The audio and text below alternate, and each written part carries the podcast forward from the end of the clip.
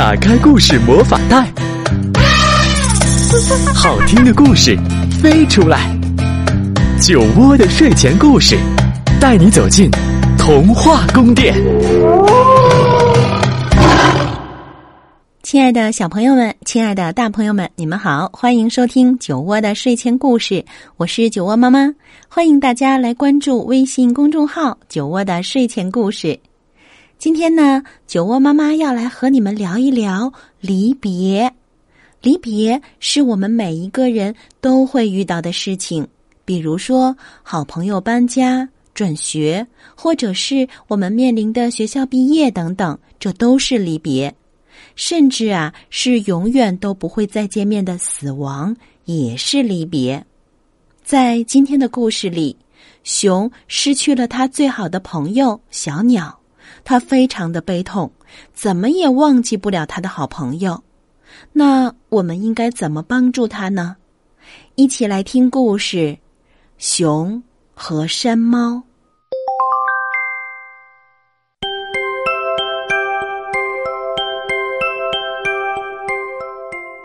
一天早晨，熊哭了，他的好朋友小鸟死了。熊砍下林中的树，做了一个小盒子，用浆果的汁液给盒子染上漂亮的颜色，还在里面铺上花瓣。然后，熊把小鸟轻轻地放进盒子里。小鸟看上去像在小睡，珊瑚色的羽毛软软的，黑色的小嘴如黑玛瑙一般闪闪发光。熊想起了前一天早晨和小鸟聊天的情景，熊对小鸟说：“小鸟，你看，现在是今天早晨，昨天早晨、前天早晨都曾经是今天早晨，真奇妙啊！到了明天，早晨又会到来，后天早晨还会到来。”他们都会变成今天早晨，我们永远都在今天早晨，要像这样一直一直在一起哦。小鸟听了，歪歪脑袋说：“是呀，熊，比起昨天早晨、明天早晨，我还是最喜欢今天早晨。”可是。小鸟已经不在了。唉，我昨天根本不知道你快要死了。只要能活到昨天早晨，我可以什么都不要。大颗大颗的泪珠从熊的眼里掉下来。不管什么时候，不管去哪里。熊都会带上装着小鸟的盒子，森林里的动物们都很好奇。哎，熊，你手里的盒子可真好看，里面到底装着什么呀？但是当熊打开盒子的时候，大家都沉默了，露出了忧伤的表情。然后他们会说同样的话：“熊，小鸟再也回不来了。”虽然你很难过，可还是得忘了呀。熊回到家，把门反锁起来，门窗关得严严实实的，屋子里一片漆黑。熊就这样不分昼夜的坐着，只是偶尔打个浅浅的瞌睡。熊坐在椅子上，累极了，昏昏沉沉的。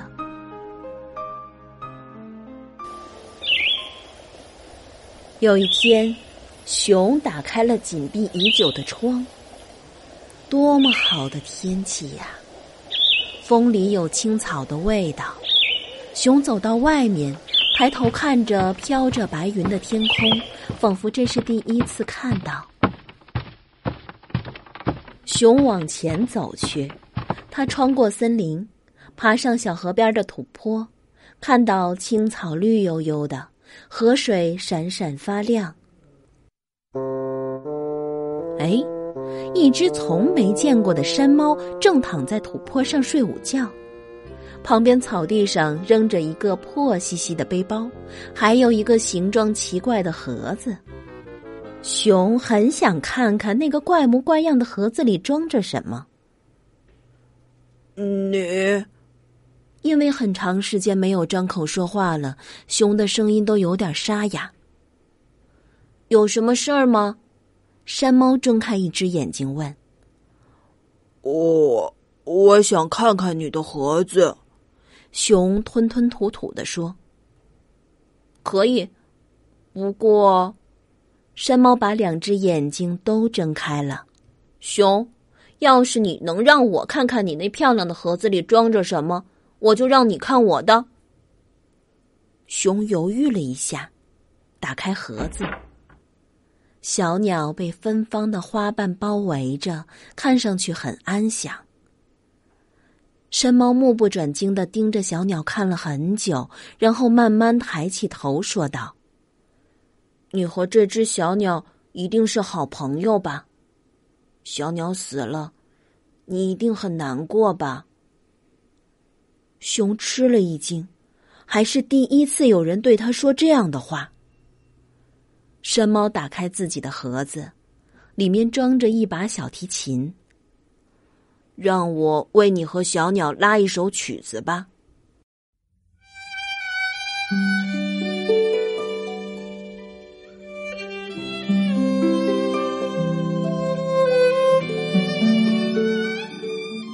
山猫拉起了小提琴，听着音乐，熊不知不觉闭上了眼睛。这个时候，他想起了很多事儿。小鸟被黄鼠狼袭击受了伤，熊好几个晚上没睡觉，一直守护着小鸟。小鸟伤得很重，却没有哭，倒是因为被黄鼠狼咬掉了尾巴上的羽毛而觉得不好意思。轻声舒缓、轻柔的流淌着。那个时候，熊为小鸟搜集了很多漂亮的叶子，还把叶子绑在小鸟掉了羽毛的尾巴上。小鸟很高兴，为了看到尾巴上五颜六色的叶子，转过脑袋，滴溜溜的转圈儿。想起小鸟那时候的样子，熊微微笑了，然后。熊想起了和小鸟在一起时的一件件的高兴事儿。每天早晨，为了叫醒睡懒觉的熊，小鸟总是用黑色的小嘴啄熊的额头。熊想起了那个痒痒的感觉，还想起了在数浆果的时候，小鸟总是数的比自己快。熊想起了在晴朗的日子里，他们一起去森林里的泉边玩水。熊把水花溅得老高，小鸟总是发牢骚。熊依然记得玩过水后小鸟羽毛的气味。熊也想起了偶尔的吵架，想起了吵架之后的和好。熊想起了所有的一切。在森林里，有一块地方总能照到阳光。从前。熊和小鸟经常去那儿晒太阳。熊把小鸟埋在了那里。我不会总掉眼泪了，因为我和小鸟永远永远都是好朋友。山猫找来了一块和小鸟一般大小的漂亮石头，放在埋葬小鸟的地方。然后，他们用花朵把石头四周装饰起来。好了，我该走了。山猫看看天空。你去哪儿？熊问。这个吗？想去哪儿就去哪儿吧。山猫说着，背上了小提琴盒。我四处流浪，从一个地方到另一个地方，以拉小提琴为生。你要和我一起走吗？啊，我我可以和你一起吗？从生下来到现在，熊一次也没有离开过自己的家。况且，它也不像山猫那样会拉小提琴。不过，他倒是觉得去陌生的地方旅行是一件很美妙的事儿。熊，你过来。山猫说着，从破兮兮的背包里拿出了一个手鼓。你敲敲看。熊轻轻的敲了敲手鼓，咣当，咣啷啷啷，声音很好听，就像是雨后水滴从许多的树叶上落下来一般。可是，手鼓非常旧，上面有很多被手摸过的印记，已经变成了褐色。之前到底是谁在敲这个手鼓呢？山猫也曾经有过一直在一起的朋友吗？熊有点想问山猫关于过去的朋友的事儿，可是他没有问，只是说：“我会练习的，我想学会一边敲手鼓，一边跳舞。”然后他们俩就在一起去旅行了。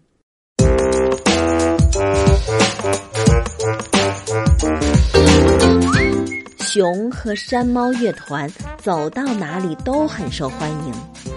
他们现在正在世界的某个地方巡演，没准下次就会去你那儿哦。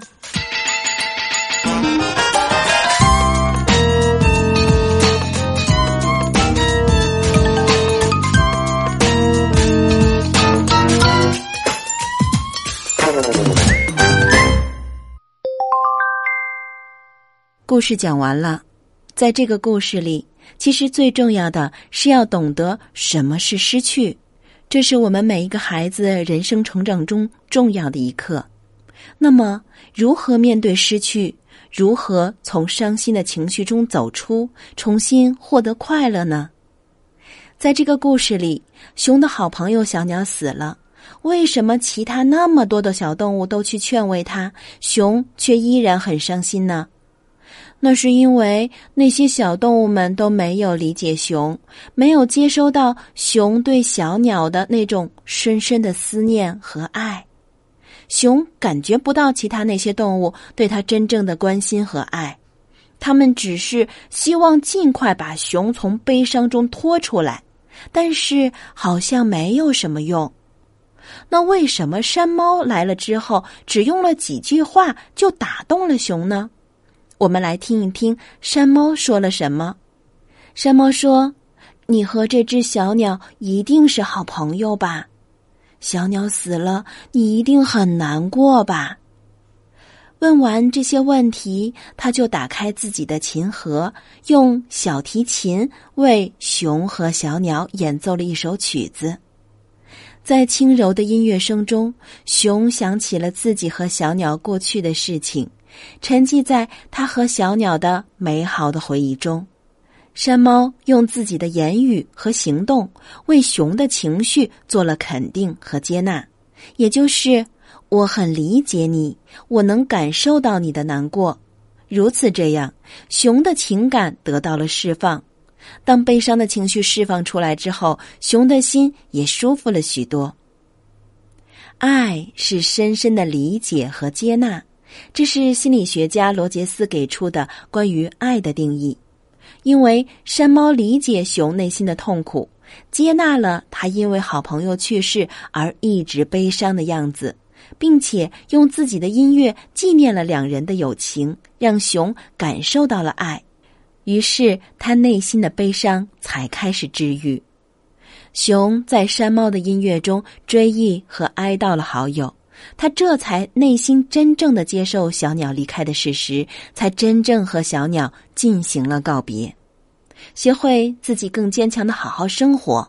他说：“我不会总掉眼泪了，因为我和小鸟永远永远都是好朋友。”是的，小鸟虽然死了，但是他们还是好朋友，他们的友谊没有变，因为他拥有了那么多美好的回忆。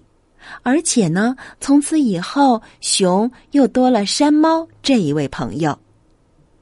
那作为宝爸宝妈，为什么当孩子出现悲伤、难过、哭闹的时候，我们就想用各种各样的办法来尽快解决呢？这其实啊，是因为我们接受不了这样的情绪，这样的情绪让我们自己非常难受。所以那个时候，我们做出的第一反应不是接纳孩子的情绪，而是先想把自己难受、不舒服的感受处理掉。所以那个时候啊，我们也没有办法去顾及孩子。但是呢，我们往往又是事与愿违。我们越去压制孩子的情绪，孩子反抗越大。这是因为孩子就会认为你根本不理解我，我必须抗争到让你看到我的情绪为止。那么，如果我们此刻能给孩子一个拥抱，告诉孩子：“我知道你很难过，妈妈此刻和你的心情一样，我们一起来想一个办法，怎么样去解决呢？”那说完这些话，你应该就会发现，简短的几句话会非常的神奇，孩子会在你的怀中渐渐平复情绪。抽泣声也会渐渐降低，紧绷的身体会慢慢的变柔软，安静下来，开始想办法解决。这其实就是共情。所以，当我们的朋友或者是孩子如果正在遭遇分离，甚至是死亡。无论是亲人还是小朋友的离去等这样的痛苦时，我们都不要让他尽快去忘记，也不必催他赶紧好起来，而是要像山猫一样，给予朋友理解、接纳和陪伴，这才是最好的安慰和爱。好了，今天酒窝的睡前故事就是这样，欢迎大家来关注微信公众号“酒窝的睡前故事”，我们。下期见。